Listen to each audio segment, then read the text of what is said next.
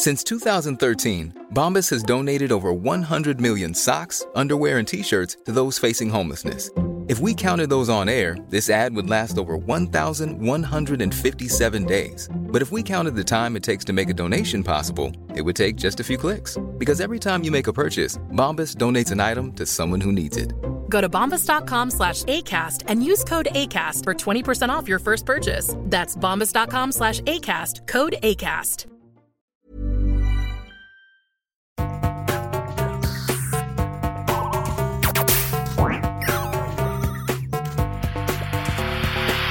Jeg heter Sondre Risholm Livrød. Jeg er psykolog, og dette er Webpsykologens podkast. Hverdagspsykologi for fagfolk og folk flest.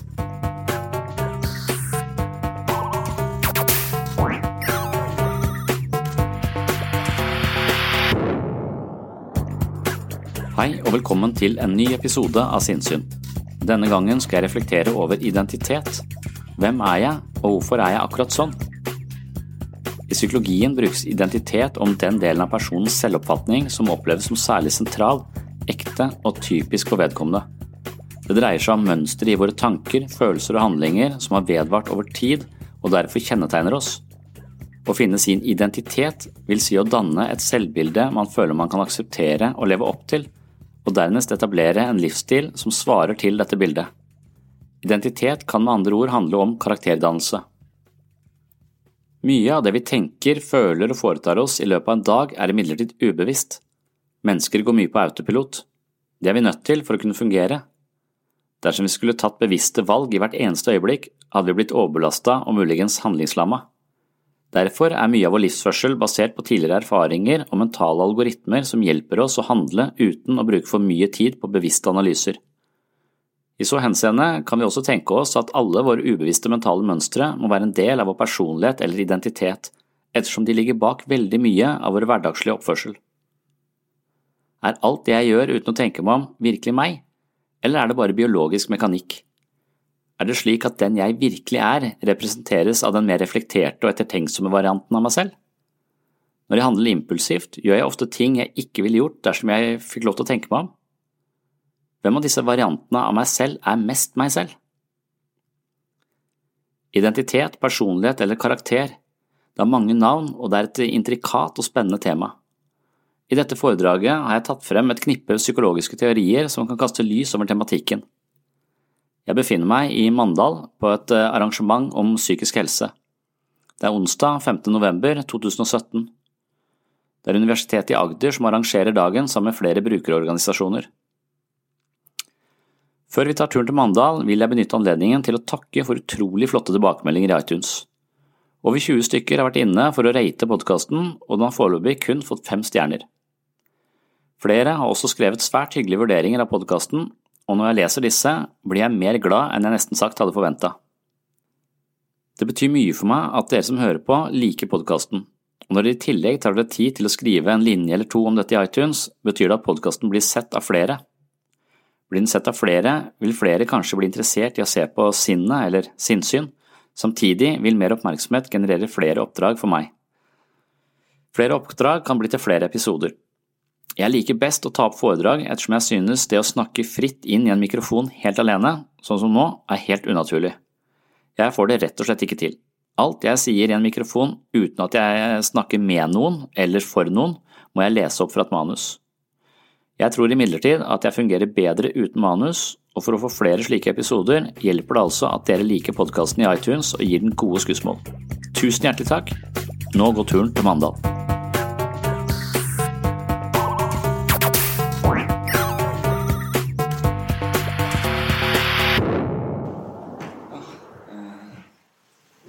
Takk for uh, invitasjonen til å få være med her. Jeg skulle egentlig ligge hjemme på gulvet som en baby. Det er nesten hver dag. Jeg er litt lei, så greit å komme seg ut litt. Jeg merket at jeg ikke må gjemme meg bak på den scenen. Det er mye greier men men liksom ikke, det dekker meg ikke. Så da får jeg litt eh, risikerer for flaue armer. Det er som om armene ikke tilhører kroppen min eh, lenger, og ikke helt vet hvor det skal gjøre seg. Det, det skaker min identitet, for jeg pleier å ha et naturlig forhold til armene mine. Men nå, nå føles det litt uh, ubehagelig. Skal vi se uh, Funker denne her, eller? Nei. Kan du ta her? Ja. Uh, bare googler det, så får du en definisjon. I psykologien brukes identitet om den delen av personens selvoppfatning som oppleves som særlig sentral, ekte og typisk for vedkommende. Å finne sin identitet vil si å danne et selvbilde man føler man kan akseptere og leve opp til og så etablere en livsstil som svarer til dette bildet. Den har du slått den på. Er, har jeg ikke slått den på meg? Det på den ene sida der oppe Ja, sånn, ja. Ok. Yes, det er fint. Uh, så det handler om uh, hvem vi tenker vi er, uh, hva som er essensen av oss. Det kan kanskje ligne personlighet, identitet. Jeg er ikke så god på disse begrepene. Jeg har ikke noe sånn veldig sånn, faglig Eh, jeg har ikke vært så veldig faglig opptatt av de begrepene. Kanskje personlighet har vært litt opptatt av, men, eh, men identitet er liksom er noe jeg bruker sånn som folk flest bruker det, tror jeg. Og jeg har ikke tenkt sånn veldig mye på identitet heller før jeg skulle snakke her eh, i dag. Og da har jeg begynt å tenke litt, tenke litt på det. og det er mange måter å snakke om identitet på. Det er mange innfallsvinkler til det. oppdaget jeg. og når jeg tenkte meg om, så kunne jeg liksom bruke omtrent alle psykologiske teorier jeg har vært borti, til å snakke om, eh, om dette temaet. Så jeg måtte velge ut noen jeg syns var eh, litt artig å snakke om. Eh, og det første, første som, som, falt meg inn da når, når, du ringte og spurte meg om snakke om identitet, det var en film jeg akkurat hadde sett, som skaket meg dypt og inderlig. Den filmen heter The Tourist. Sånn svensk-norsk. Svensk. Og jeg vet ikke, er det noen som har sett den? Nei, men um, det, den, det, bildet der sier veldig mye om hva den filmen, eh, den filmen handler om. Uh, og den, den, filmen var så ubehagelig at jeg måtte stoppe den flere ganger underveis og, og snakke med kona mi om hva som foregikk. Uh, egentlig for å få en betryggelse om at hun ikke tenkte at jeg var sånn som han. Uh, og jeg ble veldig usikker sjøl. Er jeg sånn som han? Var, hvem er jeg egentlig? Så jeg ble sittende og virkelig grunne på hvem er jeg egentlig jeg så den forferdelige filmen her. sånn og den filmen er veldig bra. Den filmen den handler om at det, det, dette er en familie. Eh, mor, far og to barn. Og de er på ferie på et, oppe i et fjell, et stort skianlegg. Uh, og så har de en pause i skigåinga. Han faren får vi inntrykk av at det er litt sånn opptatt av jobb og ikke helt klarer å koble seg inn på familielivet og ferielivet. Han er mye på, uh, på telefonen osv. Men han gjør så godt han kan. Han prøver å være med barna, og han prøver og, og her tar vi en pause, setter seg på en kafé uh, og, og, skal spise. Men så ser vi i bakgrunnen der så går det et svært snøskred. og da bare sier jeg bare helt, helt rolig, for de driver også har noe sånn dynamitt ut der. så de sprenger ut disse snøskredene så det ikke skal være farlig. Så det er noe som er vanlig. Eh, men så sitter vi og ser på dette snøskredet bare kommer nærmere og nærmere. Og nærmere, nærmere, og til slutt så skjønner vi at dette her kan bli skikkelig farlig. Eh, så nå må vi gjøre et eller annet. Uh, og, og, til slutt så kommer dette, denne veggen av snø så tett på at de skjønner at de er, vi, tenker de er livsfare. Og det han mannen der, det pappaen gjør, det er at han tar lua si, telefonen, og løper så fort han kan. Mens moren prøver å fange barna og ta de og holde de eh, sånn, og så kommer snøen. Men så viser det seg at den stopper akkurat rett før eh, kafeen her. Det kommer et sånn snødekke som legger seg sånn tynt lag over hele restauranten og maten deres osv. Men de overlever, så de vil reise seg opp, rister av seg. Og et par minutter senere så kommer faren tilbake igjen. Og da er det dårlig stemning. Og det er hele filmen er at der er det fryktelig dårlig stemning. Eh, eh for det hva er det han har gjort for noe? Han har forlatt barna sine og kona si til fordel for iPhonen sin. Ehm, det er hans impuls. Det er å redde iPhonen. Og da tenkte jeg faen hadde jeg gjort i den samme situasjonen? Jeg håper ikke at jeg hadde tatt iPhonen min. Men jeg veit jo ikke. Jeg hadde vært i den situasjonen. Ehm, så jeg måtte stoppe den. Hva tror du sa jeg til, eh, hva, tror, hva tror du jeg hadde gjort hvis eh, vi var i den eh, situasjonen? Og da tenkte hun litt for lenge før hun svarte. Eh, og da ble jeg enda mer stressa. Så, og jeg har diskutert dette her med, med, med folk eh, og vært litt interessert i det. Lurt på hva, eh, hva, hva kan vi si om denne eh, pappaen som forlater Kan vi på en måte klandre ham for det? Kan vi si at han er en dårlig person? kan si at han er, det han gjør, er moralsk forkastelig og egoistisk og egosentrisk. Og kan, vi, kan vi dømme han for det? Nei. Og, men her er intuisjonen til folk veldig feil, eller veldig forskjellig. Og det, det, deles i to grupper, er mitt inntrykk. Noen sier at vet du hva, det han gjør der, det er en krisesituasjon. Han rekker ikke å tenke, han handler på impuls, han kan ikke noe for det. Han stikker av. Hvordan man reagerer i sånne situasjoner, kan man ikke vite. Det har ikke noe med hans karakter å gjøre. Hvis han fikk lov til å tenke seg om, så kan det være han har gjort noe annet, og det er det som er hans egentlige karakter. Eh, det er det noen som mener. Jeg har en stikk motsatt intuisjon. Eh, jeg tenker at det som definerer meg som person, er hva jeg gjør når jeg ikke får lov til å tenke meg om. Eh, så, så det vil være min Min intuisjon sier det motsatte. Jeg vet at den intuisjonen det kan man forsvare. At han kan ikke klandres for dette. Jeg hadde klandra meg selv for dette, og jeg hadde sett på det som essensen av meg. Du er, Jeg hadde tenkt meg selv som en feiging når det, når, når det gjelder. Og jeg hadde, ikke, jeg hadde, begynt å tvile veldig på meg selv. Hvordan håndterer jeg sånne eh, krisesituasjoner? Så endte det å vise seg at jeg, kona mi skal på et eller annet tidspunkt sette opp en, en situasjon eh, hvor vi skal undersøke hvordan jeg eh, reagerer i disse situasjonene. For det er viktig for min identitet. Hvem er jeg egentlig? Og så kan man se for seg andre situasjoner. Du kan kjøre din eh, intuisjon som sier at eh, jo, vi mennesker, det som definerer oss, essensen av oss, er det vi gjør når vi får tenkt oss om. Eh, så når vi, når vi, på en måte har muligheten til å gjøre et bevisst valg, så er det det som reflekterer hvem vi er. Eh, og det kan man forsvare, men det er situasjoner hvor det er eh, også på en måte blir veldig feil. F.eks. hvis du spør noen skal vi gifte oss, og de sier stort spørsmål, det må jeg bruke litt tid å tenke på. Da vil du ikke at de skal tenke. Da vil du at de skal svare uten å tenke, for det er ekte kjærlighet. Da vet du at de, eh, de elsker deg. Hvis du bruker lang tid på å tenke da, kommer tilbake to dager seinere Jeg tenker på det, jeg sier ja, jeg. Ja takk. Eh, det er ikke fullt så eh, romantisk. Så det er litt forskjellig hvordan vi vil at vi, skal Noen ganger så vil vi at de skal tenke oss om, andre ganger så vil vi vil vi at de skal handle på, uh, på impuls. Men, men, jeg tenker at det jeg gjør uten å tenke meg om, reflekterer den jeg dypest sett er. Da. Det er min, uh, min intuisjon. Og, og, da vet jeg også at hvis du, hvis du ser litt i si, forskningen på dette, så sånne implisitte tester som, som handler om hva slags holdninger du har til ting, så, så vet jeg at hvis jeg ikke får lov til tid til å tenke meg om og skal svare på spørsmål, så er rasistisk, sannsynligvis. Det er også noe Hvis vi ikke får lov til å tenke oss om, eh, eh, så vil vi ofte favorisere folk eller eh, påstander som på en måte ligger i den hudfargen jeg har, fremfor en hudfarge som er annerledes, f.eks. Men hvis jeg får lov til å tenke meg om, så vil ikke jeg karakterisere meg selv som en rasist.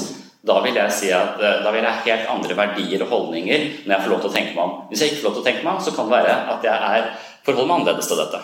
Da spørs man hvem er jeg egentlig? Er jeg han der rasisten som ikke tenker? Eller er jeg eh, han mer eh, litt lune fyren som eh, er litt mildere stemt, eh, som får lov til å tenke sånn? Jeg vet ikke. Det kan dere jo diskutere litt eh, utover dagen. Eh, så Det, det syns jeg var ett aspekt ved, ved, identitet. Hvem er du egentlig? Og, og når er du hvem? Det neste jeg fikk lyst til å, å, å, å, snakke om, det er fremdeles min egen identitet. Ehm, jeg identifiserer meg som en eh, sporty og tøff pappa. Eh, og jeg identifiserer meg like ofte som en ræva pappa, da. Eh, så, men, men, av og til så tenker jeg at jeg er litt sånn sporty og tøff pappa. Og det der er bildet av sønnen min på fire år bak et på et sånt ikke, et knebrett eller hva det heter, som vi drar bak en båt som går veldig fort. Um, og jeg kjørte så fort jeg kunne. Det, og, og, jeg kjørte båten mens jeg filmet uh, han. Han er fire år, han har aldri prøvd dette før. Men av et eller annet mirakel så kjørte vi rett opp, og så satt han der. tenkte jeg jøss, dette går bra. Uh, og så filmer jeg litt sånn rundt sånn. Det vi ikke ser på bildet her, er at her borte kommer ei ferge som er ganske stor. Som kommer inn fra, uh, fra, fra høyre her. Uh, og jeg filmer dette her. Fett ferja, han, og dette går fort. Og så sender jeg den filmsnutten til kona mi uh, med sånn smilemann. Og så får jeg svar med en gang. 'Kom hjem', står det med sånne store capslock.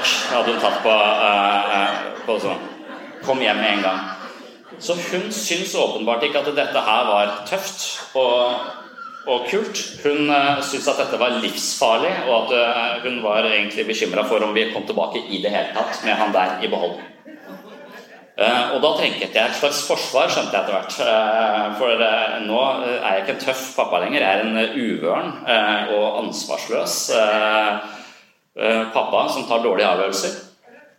Og Da begynte jeg å tenke hvordan skal jeg forsvare dette. Og da kom jeg på parasittpsykologi. Det syns jeg er interessant. Dette her kan jeg ta på parasittene, tenkte jeg. Og, og det er fordi at vi har jo katt, og i katten så er det av og til en sånn parasitt som heter toksoplasmose. Og den parasitten, den, den går inn Den, skal, den begynner i, i mus og rotter. Hvordan går den, altså Styrebyen overtar den musa sitt fryktsystem. Den utskiller stoffer som gjør at musa blir mindre redd. Sånn at musa blir uvøren, så den gjør ting som den egentlig ikke pleier å gjøre.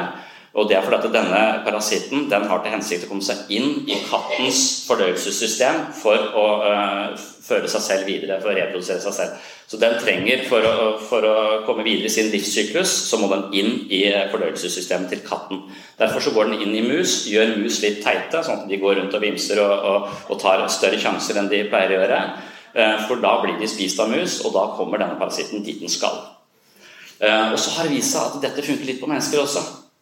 Så hvis du ser på folk som er utsatt for trafikkulykker, og sånn, så har de veldig ofte denne parasitten i seg.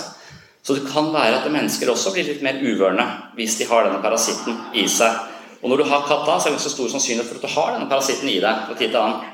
Ergo så er det ikke min skyld at jeg er uvøren eh, pappa, fordi jeg har en parasitt i meg. Så sånn kom jeg unna den, eh, den konflikten der. Kona mi sa at jeg da ikke fikk lov til å være sammen med sønnen vår eh, på en stund før jeg hadde fått fjernet denne parasitten. Jeg vet ikke om man kan teste det, så jeg vet ikke om det er i meg eh, enda. Og Så begynte jeg å lure på om det en parasitt som gjør folk litt mer nervøse enn de trenger å være, og om kona mi eventuelt har den. Da var det ikke greit å snakke mer om det, så da avslutta vi. Men hvor, hvor, bevisst og hvor mye styrer vi egentlig det vi driver med? Uh, hvor mye ansvar skal vi ha for det vi får til, og det vi ikke uh, får til? Uh, det er store spørsmål som også har med identitet å gjøre. Hvis jeg skal tenke på hvem er jeg, så ramser jeg opp en del ting som jeg assosierer med meg. og gjerne ting jeg kan ta ansvar for. Nå er jeg litt usikker på om jeg egentlig kan ta ansvar for det, eller om det er parasitter som styrer hele meg. For det er det virkelig ikke. Det ordet klarer jeg ikke å uttale, nesten. Og så prøver jeg Den croselium dendriticum.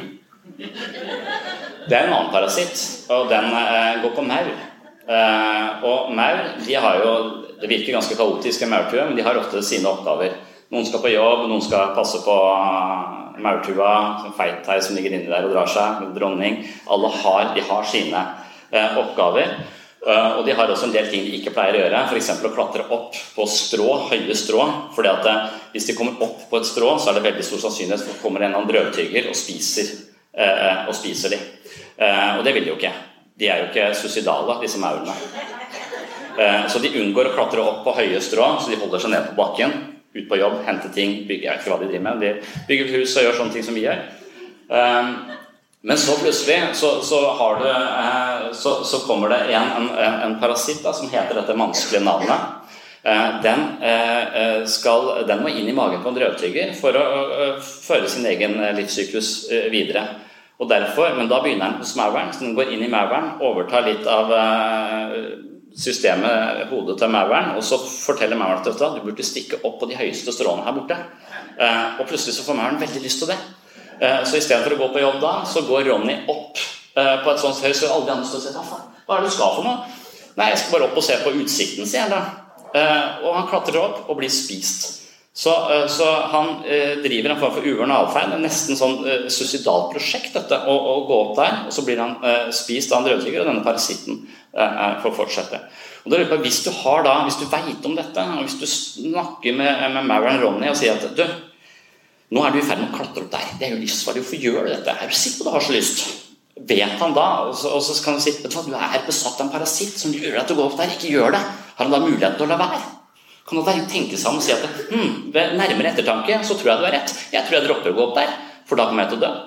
Det vet jeg ikke. Jeg skulle gjerne hatt den samtalen. Men jeg føler jeg har den samtalen veldig ofte med mennesker. Det der ser ut som en glad, eh, glad gresshoppe. Det er en suicidal gresshoppe. Eh, enda en sånn rar Det der er en taggorm eh, som går inn i eh, gresshoppa. Gresshopper kan ikke svømme, de liker ikke vann. Men denne taglormen går inn i gresshoppa, ligger der i 14 eh, dager. Så blir den kjønnsmoden, og så vil den eh, Men for at den skal føre videre sin livssyklus, så må den i vann. Så når den da er inne i gresshoppa, gresshoppa hater vann, så har den et problem. Men da skjeller den ut et protein som går opp i hjernen til gresshoppa og gjør sånn at gresshoppa får veldig lyst til å bade. Og Det er altså helt sykt, for gresshopper kan ikke svømme. Det er et selvmordsprosjekt. Så gresshoppa da, glad og fornøyd, går ned til vannet, hopper uti og tar rett og slett et selvmord. I Japan så er det noen innsjøer hvor 70% av fisken spiser eh, suicidale gresshopper til lunsj hver dag. Det er hovedmåltidet hovedmåltid eh, deres. Eh, og Det er fordi at disse parasittene igjen skal, eh, eh, skal, må ut i vann for å føre seg selv videre. Og hvordan vet vi at ikke vi er på en måte styrt av flere parasitter enn bare den toksoplasmose? Det kan du ikke vite. Kanskje er vi det. Og det tenker jeg en del på. Det syns jeg er litt stress.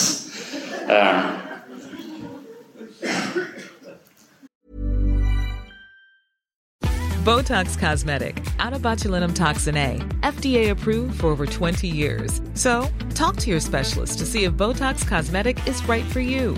For full prescribing information, including boxed warning, visit BotoxCosmetic.com or call 877-351-0300. Remember to ask for Botox Cosmetic by name. To see for yourself and learn more, visit BotoxCosmetic.com. That's BotoxCosmetic.com. Hey, Dave. Yeah, Randy. Since we founded Bombus, we've always said our socks, underwear, and t shirts are super soft. Any new ideas? Maybe sublimely soft. Or disgustingly cozy. Wait, what? I got it. Bombus. Absurdly comfortable essentials for yourself and for those facing homelessness. Because one purchased equals one donated. Wow, did we just write an ad? Yes. Bombas. Big comfort for everyone. Go to bombas.com slash ACAST and use code ACAST for 20% off your first purchase. Mm. Og på sett og vis så vil jeg nesten påstå at vi, eh, vi er det. Um, vi er ikke nødvendigvis styrt av parasitter, det vet vi ikke. Uh, men vi er styrt av veldig mange hva man si, kanskje nesten mentale algoritmer som styrer måten vi tenker, føler og handler på gjennom en dag, og vi er ikke oppmerksomme på hvorfor uh, vi gjør akkurat det. Uh, så så man kan, eh, Noen teorier, sånn som Piaget, f.eks., eksempel, sånn kjent utviklingspsykologisk eh, teori, mener jo at vi lager skjemaer om hvordan verden eh, fungerer. Og, Noen har også et konsept om det vi kaller følelser. Når vi har en følelse for noe. 'Jeg liker det, jeg liker ikke det'. 'Dette syns jeg er ekkelt', 'dette er skummelt', osv. Alle disse følelsene vi har, det er, egentlig, det er egentlig det samme som en vurdering vi har gjort av en situasjon på et tidligere tidspunkt. Det er eh, disse utviklingspsykologiske, mer sånn kognitive orienterte. Jeg mener at vi går rundt i verden, eh, erfarer ting og lager da mentale modeller som eh, forteller oss hvordan disse situasjonene bør håndteres, eller hvordan vi skal forstå disse situasjonene, eller hva slags verdi vi legger i disse situasjonene. Så man kan se for seg at vi, vi på en måte vi, vi må, som min lille datter da, på ett år, hun driver og finner ut av dette hele tiden. Hun lager hele tiden nye skjemaer. Uh, og, og, hun lager skjemaene og kikker opp på meg og, og, så finner ut av hva er eh, farlig, hva er greit, hva er gøy. Eh, til og med når hun slår seg, så kikker hun opp så sier skal jeg begynne å grine. Hva skal jeg gjøre? Virker som hun lurer på det. Og da står jeg helt sånn stille. Helst ikke begynne å grine. er, er min, jeg vet ikke, Da ser jeg vel helt sånn forskremt ut. Men, men, jeg merker også når det ringer på døra, så har jeg den på armen, og så åpner vi. Og da ser hun ofte på meg hvordan skal jeg reagere på det mennesket som står der ute. Skal vi være glad, eller skal vi være redde? Hva skal vi gjøre? Og, og spesielt hvis det kommer menn med skjegg, så er hun litt sånn Hva faen, hva skal vi gjøre nå? Jeg lurer på om hun har en sånn redd for terrorisme. Jeg vet ikke hva, hva, hva, hva, det er for noe. Men som regel når det er noen som ringer på hos oss, da, så er det bare um, Jehovas vitne som regel. Så da skal vi bare avvise dem på en hyggelig måte uh, og fortsette, uh, fortsette dagen. Eh, Men hun eh, kikker hele tiden opp eh, i mitt ansikt, og, det, og når hun skal på en måte finne ut av hvordan skal vi vurdere disse ulike situasjonene vi er i hele tiden. Og når hun har vurdert dem, så legger hun disse vurderingene på et lavere nivå i hjernen. Det er også en teori man, man har. Altså man, når man skal lære seg å gå, så er man veldig sånn bevisst at venstrebein, høyrebein. høyre. Etter hvert så klarer vi, når vi blir bedre på å gå, så legger vi denne på det motoriske programmet som handler om å gå, legger på et lavere nivå i hjernen. Så vi trenger ikke være bevisst når vi går. Vi trenger ikke tenke venstrebein, så var høyrebein, høyre så var venstrebein. Vi trenger ikke gå som være bevisste.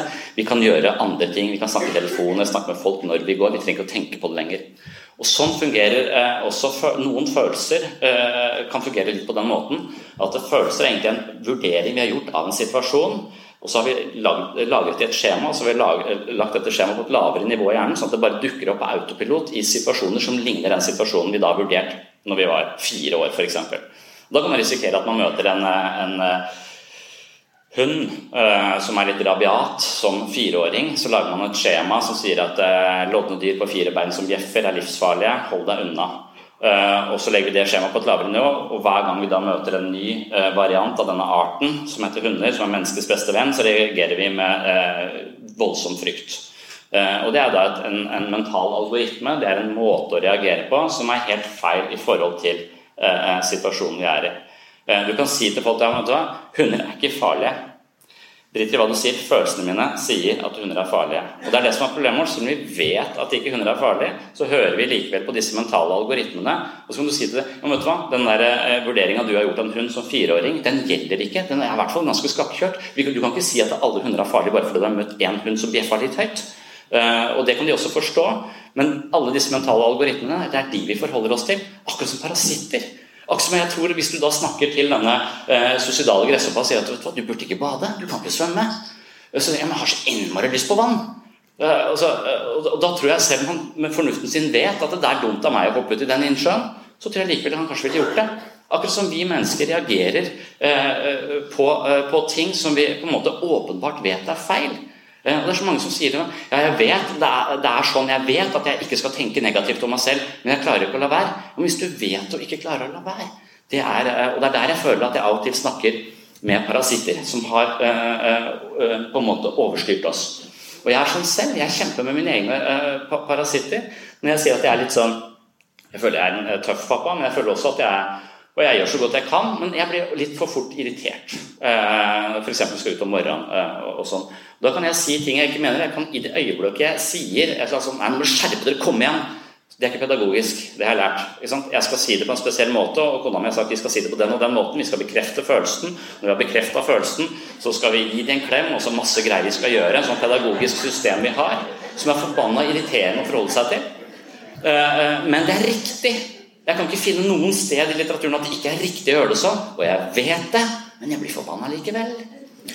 Sånn, Jeg har jo ikke kontroll over disse eh, mentale eh, algoritmene eh, i meg, som, på en måte bare kjører inn. Og dette er jo den emosjonelle hjernen vår som overstyrer fornuften vår veldig lett.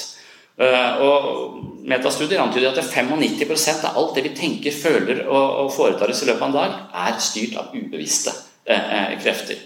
Så hvem er du da? Du er dette konglomeratet av ubevisste krefter. Du faen ikke veit hvor du har fra engang. Så når du snakker om identitet da, så, så er det mye greier du ikke vet hva du har i, eh, i bagasjen. Uh, og, og hvis vi tenker veldig sånn uh, Skal vi si uh, mekanisk på mennesket, da, at vi rett og slett bare er alle disse skjemaene og alle disse skjemaene som ligger på dypere nivåer i hjernen, de dukker opp i nye situasjoner, og vi kaller de følelser. Og vi hører på de følelsene. Nei, det likte jeg ikke. Jeg tror jeg stikker unna. Nei, det er det. Så, så vi har på tidlig tidspunkt vurdert ting som bra eller dårlig, stygt eller pent. Også i nye situasjoner, for å slippe å ta disse vurderingene om og om og om igjen, så kjører vi på autopilot uten at vi egentlig vet det. Vi bare kjenner at det liker jeg ikke, det liker jeg. Eh, Så, så sånn, sånn fungerer det. Har vi masse algoritmer som på en måte eh, sørger for at vi kan eh, forholde oss i verden på en grei måte. Og alle disse algoritmene til sammen må det være det vi kaller en identitet.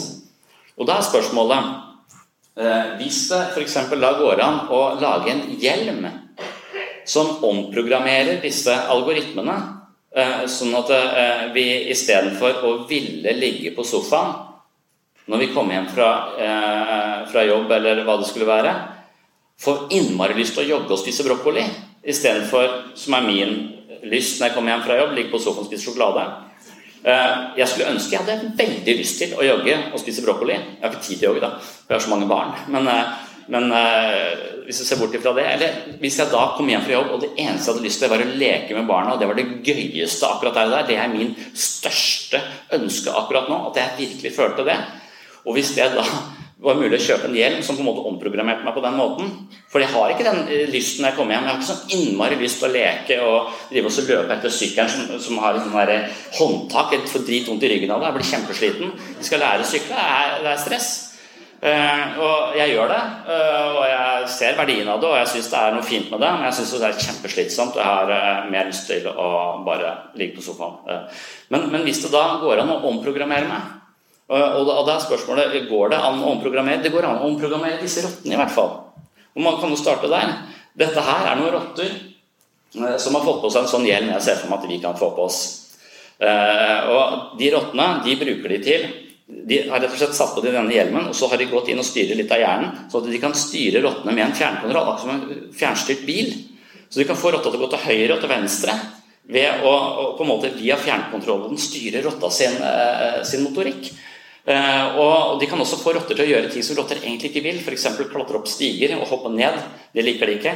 Eh, og, når de da kan fjernstyre rotta, eh, så har de et lite kamera på den, og så har de denne fjernkontrollen. og Da kan de f.eks. stikke inn i rasområder og finne folk som ligger under kollapsa bygninger, eller de kan gå inn og finne bomber, for de er veldig gode til å lukte også. Kan, du kan lære dem til å lukte dynamitt. Så du kan bruke disse og kjøre de rundt i verden ved å styre, ved å styre de. Og da sier dyrevernere det her er dårlig gjort mot rotta. Og da sier de som holder på det nei, det er ikke dårlig gjort mot rotta. Rotta tror at den vil det. Rotta har en følelse av at den har lyst til å lukte på dynamitt. Og når den får lukta på dynamitt, så kjører vi på masse eh, gode kjemikalier oppi huet på denne rotta, så den føler at den er i nirvana hele tiden. Denne rotta har det bedre enn noen andre rotter noensinne kan håpe på å få det. Eh, og det er vår eh, fortjeneste. Så da kan vi styre rotta akkurat sånn som den vil. Og Hvis du da snakker med rotta og, og, og spør liksom, du, når du driver og klatrer opp de stigene og hopper ned, det, det liker ikke jeg. Jeg rotte, jeg også. Hvorfor eh, Nei, det hadde jeg lyst til. Det, når jeg har bestemt meg for å klatre opp der, så gjør jeg det. Det er min, eh, min frie vilje. Det kan godt være at rotta tror den har fri vilje, selv om den har på seg den rare, eh, rare hjelmen. Og, og da ser jeg for meg, og da er spørsmålet kan vi styre mennesker på denne måten. Eh, og det kan vi eh, til en viss grad. Vi kan f.eks. Eh, eh, påkalle religiøse opplevelser i en menneskehjerne ved å stimulere eh, enkelte senter, så vi kan få folk til å kunstig oppleve en spirituell opplevelse.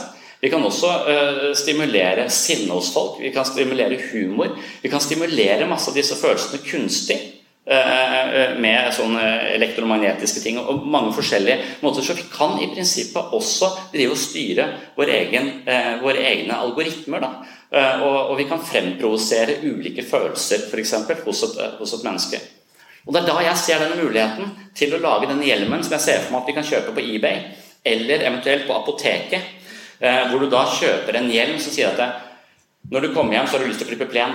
Det er det du har mest lyst til. Og når du får gjort det, så bare Åh, du elsker det å, å, å, å klippe plen. Så du får da denne hjelmen som du setter på deg, og du blir dette perfekte mennesket som gjør de riktige tinga hele tiden. Aldri spiser usunt, bare spiser brokkoli, bare klipper plen, er tålmodig med barna til langt ut i neste uke. Og, og den hjelmen hadde gjort meg til den personen jeg ønsker å være. Men er, og spiller det da noen rolle om jeg har kjøpt denne programvaren til denne hjelmen med gratis oppdateringer i fem år for 599 kroner på et eller annet futuristisk apotek? Nei, jeg tror det er problemer med denne måten å tenke på. Det er veldig forførende. Jeg tenker at det gøyeste med mitt liv er hver gang jeg driter meg ut og gjort feil. Så jeg tror hvis jeg blir en sånn perfekt variant av meg selv, så er jeg ikke sikker på om det blir så gøy lenger.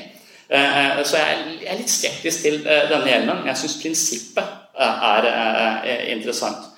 Jeg om du husker Clockwork Orange spiller litt på dette. At, eh, og der er, jeg vet ikke om du husker den filmen, men eh, Alex er en sånn gæren fyr som eh, elsker å voldta og på en måte banke opp folk. Og så elsker han Mozart, 9. symfoni. Eh, Og når han da blir tatt, han er jo en forferdelig karakter, så har de en sånn eh, spesielt eh, terapisystem hvor de åpner øynene hans, og så, og, så skal han se vold og faenskap på en stor skjerm, mens de installerer en væske i kroppen hans som gjør at han blir kvalm når han ser det. Så hver gang han ser vold og, og ting på denne, så får han følelse av å være kvalm. Og, og da, Det er sånn behaviorisme. ikke sant? Og da eh, etterpå så mener jeg nå er han kurert. For at nå, hver gang han nå får en impuls for å banke opp noen, som han har nesten hele tiden, så vil han bli kvalm og ikke klare det. Det merkelige med den filmen er jo at vi egentlig heier på eh, Alex. Jeg tenker at nei, faen må ikke gjøre det. Nå, er, nå blir han jo ikke seg selv. Han blir en helt sånn der falsk variant av seg selv. Han er en voldtektsforbryter. Det må han få lov til å være. Nei, det må han jo egentlig ikke. Men på en eller annen måte så syns jeg det er galt å omprogrammere ham på den måten. Selv om vi gjør det med rusmisbrukere. De som drikker for mye alkohol, de får noen sånn antabusgreier, sånn at de blir dårlige hver gang de får lyst, eh, eller drikker litt. Så, så, vi har disse systemene inne, men det er et eller annet med det som kanskje tenker at det, Men fucker vi ikke litt med identiteten vår når vi driver uh, på, denne, uh, på, denne, måten? Er det greit? Er det ikke greit? Det er også noe man kan, uh, kan diskutere. Jeg er redd for at hvis alle får sånn hjem, at vi får et ganske kjedelig samfunn med folk som jobber hele tiden. og jeg per dags dato er irritert på folk som jogger hele tida og snakker om jogging og, og forskjellige sånne triatonløp og alt mulig. Det er dritkjedelig. Så hvis alle skal begynne med det Men alle syns jo det er greit, da. For de går rundt om den hjelmen hvor de elsker å, å løpe og spise broccoli. Men ja. Så eh, vi har nok i hvert fall veldig mange impulser i oss til å gjøre ting og til å tenke på spesielle måter eh, som eh, dukker opp fra ubevisste avkroker i vårt indre liv. Vi tenker at vi er veldig sånn bevisste og, og, på en måte oppegående, og at vi har ansvar for det vi gjør, at vi, det vi tenker er, er, riktig. Men veldig mye av det er nok feilslåtte algoritmer som vi installerte oss sjøl på et tidlig tidspunkt i livet, og så stoler vi på det resten av livet. Det med hunder, f.eks. Eh, så jeg også inne på, så er disse algoritmene i høy grad eh, installert av andre folk også, de som var rundt oss. Og de kan jo uh, ha sine forskrudde meninger om hvordan verden fungerer. Du kan f.eks. ha veldig engstelige foreldre som sier at alt er farlig. Så hver gang de ringer på, så legger vi oss under bordet, f.eks. Uh, da hadde jo jeg gitt dattera mi en slags opplevelse at er, når du hører den ringelyden der, og det kommer folk inn her, så er vi livsfare. Eh, så det er ikke noe med besøk. Eh, og hvis det er en algoritme hun legger på et lavere nivå, så blir hun litt spesiell når hun eh, vokser opp med den algoritmen. Da kan det være folk som sier at ja, men når det ringer på, så er det ikke nødvendigvis at det kommer terrorister og at det er farlig. Så sier jeg ja, jeg skjønner det med fornuften min, men alt annet i kroppen min sier det motsatte. Derfor vil jeg spontant legge meg under bordet når jeg, når jeg ringer på. Så vi kan jo ha forferdelig mange sånne forskrudde eh, mekanismer. Vi kan få forskrudde måter å tenke på og helt forskrudde måter å føle på. Uh, og det, det, jeg vil si til de menneskene jeg møter, og meg selv, er at du må faen aldri stole på tankene eller følelsene dine, for de er korrupte. Det er litt sånn som Descartes' demon. Altså, han tenkte at uh, det er en demon som forskrur alt vi uh, tenker. Eh, eh, og føler. Vi kan ikke stole på noe som helst. Så veldig mange tenker at ja, vi må stole på oss selv og, og så videre. Jeg tror ikke det. Jeg tror det er veldig dårlig uh, idé å stole på, stole på seg selv. Vær veldig kritisk til, til deg selv. da kommer det beste ut av det. For, for veldig mange som sliter med psykisk helse, går rundt og tror at de er udugelige, eller tror at de ikke er like gode som alle andre, eller tror at de er mindre verdt osv. Algoritmer som de har fått av mennesker som kanskje har oppført seg som om de var Eh, mindre verdt enn eh, eh, en, andre. Jeg er litt redd for at min datter nå på ett år tror at hun er ganske mye verdt. Hun er på en måte på rangstigen, så er hun rett under iPhonen. fordi at den der forbanna smarttelefonen som ligger der hele tiden, det er blitt en slags besettelse, og jeg hater det. Så, så, det vil jo også fortelle hver gang jeg går på den iPhonen og ikke ser hva hun driver med, hun stirrer på meg, stirrer på meg, Eh, eh, så, så, er det en slags svikt i eh, oppmerksomheten. Hun trenger å finne ut av hvem er jeg, og du må vise meg det. Og det er det som er å være i pappaperm. Da bør du legge bort den forbanna telefonen. Så, så, vi har mange sånne erfaringer og opplevelser gjennom livet som jeg tenker til sammen skrur sammen den opplevelsen vi har av oss selv.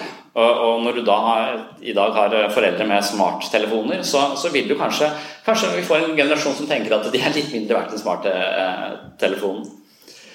Um, så det er mange, uh, mange sånne ting. Så alle disse uh, algoritmene vil Det er uendelig mange av de, og det er uendelig mange måter de har blitt installert på. Det er Utviklingspsykologien handler egentlig bare om forskjellige fortellinger om hvordan vi lager disse forståelsene av hvem vi er, og hvordan vi dannes som, eh, som mennesker. Eh, og, og, og, da har vi, og det ligger også da veldig mye på ubevisst plan i oss å styre måten vi tenker og føler og, og handler på. Eh, så vi er ikke klar over dette, men vi lager historier om uh, hvem vi er. Uh, og det er disse historiene uh, som, som, på en måte kanskje er fortellingen om mitt liv. Da. Hvordan jeg tolker alle disse impulsene som dukker opp når jeg driver og kjører for fort på sånn knebrett osv. Så Hvem er jeg? Kul og tøff pappa? Oi, nei. Det viste seg at jeg heller var en, en uvøren pappa som ikke burde ha ansvar for barn i det hele tatt. Det tenkte jeg når vi var på sykehuset også. Jeg er sikker på at vi skal ha med disse barna hjem. Det. Så, så, men vi lager fortellinger. Og dette her er også en sånn interessant eh, eh, historie. Jeg tror jeg har det fra eh, han Haré, som, Harari, som, som skriver 'Sapiens' og 'Homo Deus'. Dette er en journalist som heter Sally A.D. Eh, hun er superwoman. Eh, hun skriver for New Scientist. Eh, og, og når det gjelder disse historiene vi forteller om hvem jeg er, og hva som definerer meg som, som menneske, så, så, er det noe interessant i, det hun driver med akkurat her sånn. Hun har fått en sånn hjelm som jeg er interessert i. Ikke akkurat den samme hjelmen jeg snakket om i stad, men en lignende hjelm. Nå har hun bare på seg en sånn bånd rundt, rundt, hodet. Men hun som journalist fikk lov til å komme til Ohio, til, Ohio, til, til en sånn militærbase der sånn, hvor de driver og utvikler en sånn type hjelm som soldater kan ha på seg for å utføre jobben sin bedre. Og Det hun Sally AD får lov til å gjøre da, er at hun får lov til å gå inn i en sånn simulator. Hvor, som er veldig ekte. ikke sant? Dette er sånn skikkelig, det er PlayStation 5, på en måte. Det er virkelig ekte. Og hun får eh, et eh, maskingevær, og så rundt henne så kommer det masse sånne IS-soldater. Og hennes oppgave er selvfølgelig å drepe disse folka. Så det er en sånn eh, liksom krigsspill på en amerikansk base. Og når hun kommer inn der, møter geværet, hun er ikke vant til å være i krig, så kommer det masse eh, skumle eh, folk med våpen mot henne, og hun prøver å forsvare seg så godt hun kan, men hun blir så stressa og tenker nei, dette går ikke, å nei, nei, nei, nei, og rifla kjører seg fast, og alt blir galt. Til slutt bare legger hun seg ned på gulvet og gir opp, jeg orker ikke. Eh, og så må hun ut. Eh, og så eh, sier hun men du skal få et nytt forsøk, og da skal du få lov til å låne hjelmen vår. Eh, og, og, så tar hun på seg denne hjelmen, og så går hun inn igjen i denne simulatoren. Og når hun da kommer ut igjen etter eh, forsøk nummer to med hjelm, eh, så spør de folka henne eh, hva, hvor lenge tror du du var der? Og så sier hun ja, kanskje ett minutt. Og så sier de nei, du var der i 20 minutter. Ja, hvor mange klarte jeg? sa hun. Du klarte alle. Så hun drepte alle uten noen militær eh, trening. Så klarte hun å drepe alle disse IS-soldatene fordi hun hadde på seg denne hjelmen. Og hva gjør denne hjelmen? Kanskje det bare er placebo. Eh, kanskje De har ikke kommet langt nok med den, og kanskje det bare Jeg tror ikke vi skal legge for mye i den hjelmen, men konseptet syns jeg er interessant. her. For det hun sier når hun kommer hjem, når hun skriver denne artikkelen, er at det eneste jeg ønsker nå, det er å komme meg tilbake og få låne den hjelmen.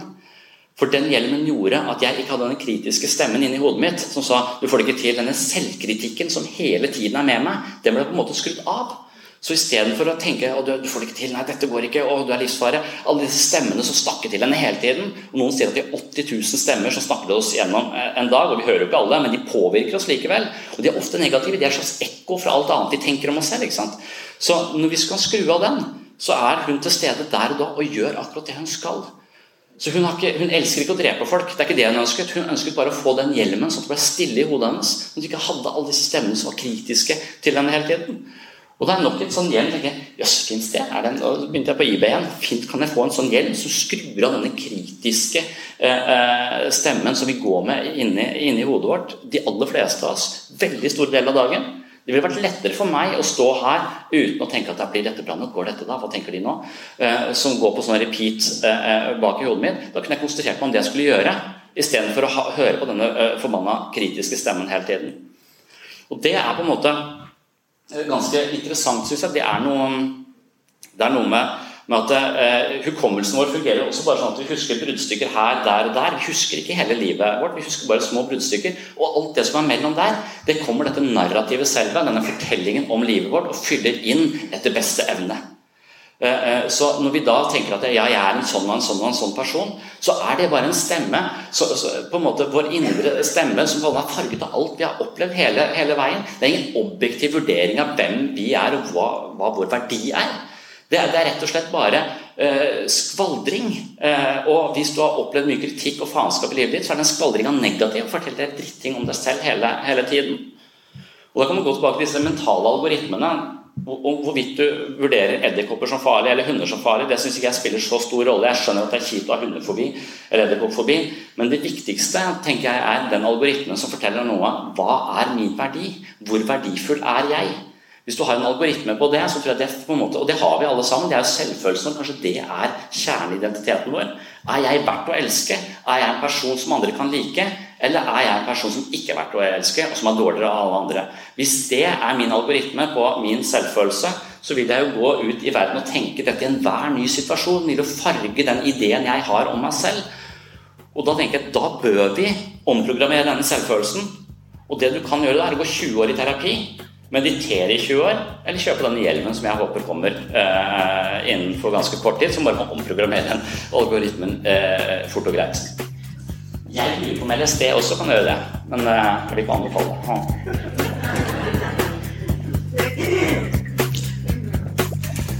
Ja. Passer det med en liten pause der? Ja.